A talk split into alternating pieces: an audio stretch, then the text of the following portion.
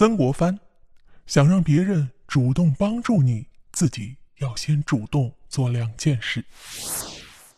三十岁任翰林院检讨，到六十二岁病逝，曾国藩从一名七品芝麻官到封侯拜相，走上了人生的巅峰。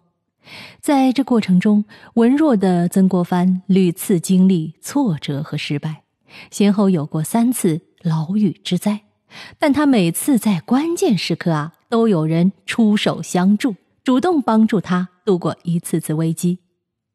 曾国藩认为，一个人无论在任何层次，都离不开和人打交道。想要别人主动帮助你，自己就要先主动做好两件事。否则，自己落难时不仅无人理会，甚至会被落井下石啊！那么，具体是哪两件事呢？先来看第一件事啊，不要贪恋别人的功劳。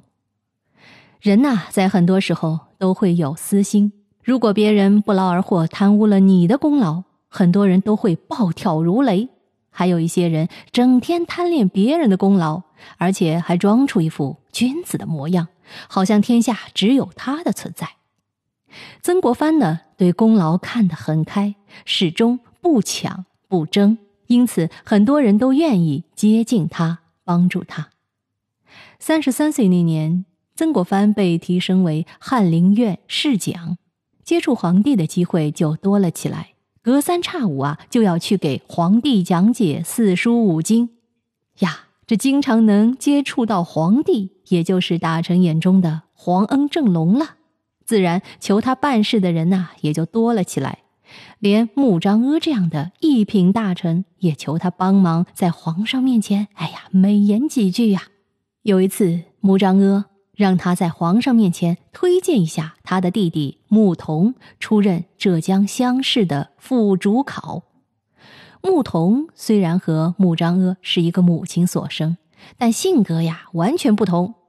穆童就是个典型的官二代，不学无术，这让曾国藩很为难呐。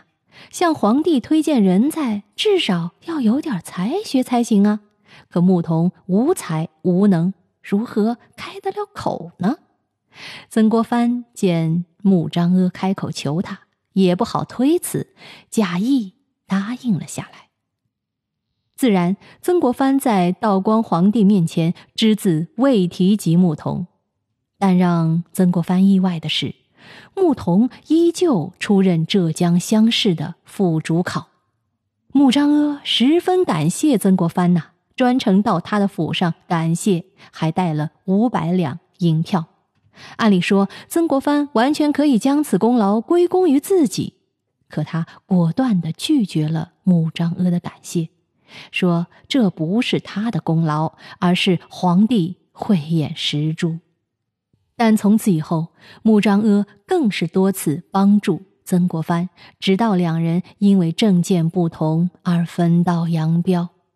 好，再来看第二件事，要不厌其烦地宣传自己的主张。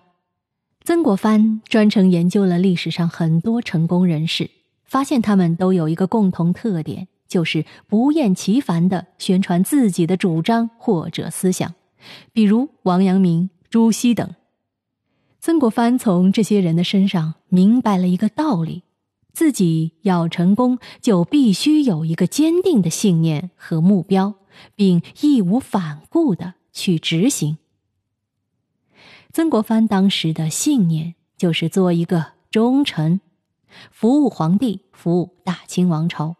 为了将他的主张宣传出去，曾国藩开始大肆招揽门徒和幕僚。曾国藩的门生啊，遍布天下，比如李鸿章、郭松涛等人，后来都成为大清的中流砥柱。另外，曾国藩的幕僚中，各种人才应有尽有。比如左宗棠、彭玉麟、李新瑞、赵烈文等人，后来不是当总督，就是当知州等重要官员。这些人都是在曾国藩思想的影响下，才对他唯命是从，并全心全意帮助他、支持他。可以说，如果曾国藩没有如此多的人才帮助，也就不能成就他显赫的地位和功劳了。而这一切都是曾国藩通过心理操纵术换来的。好，本期呢主要说了两点啊，想让别人主动帮助你，自己要先主动做的两件事。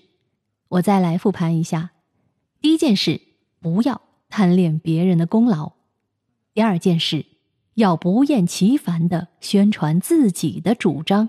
哎，大家发现了没有啊？这第一件事啊，不要贪恋别人的功劳，也就是说，你帮助了别人，我的理解是啊，要有一颗谦卑之心。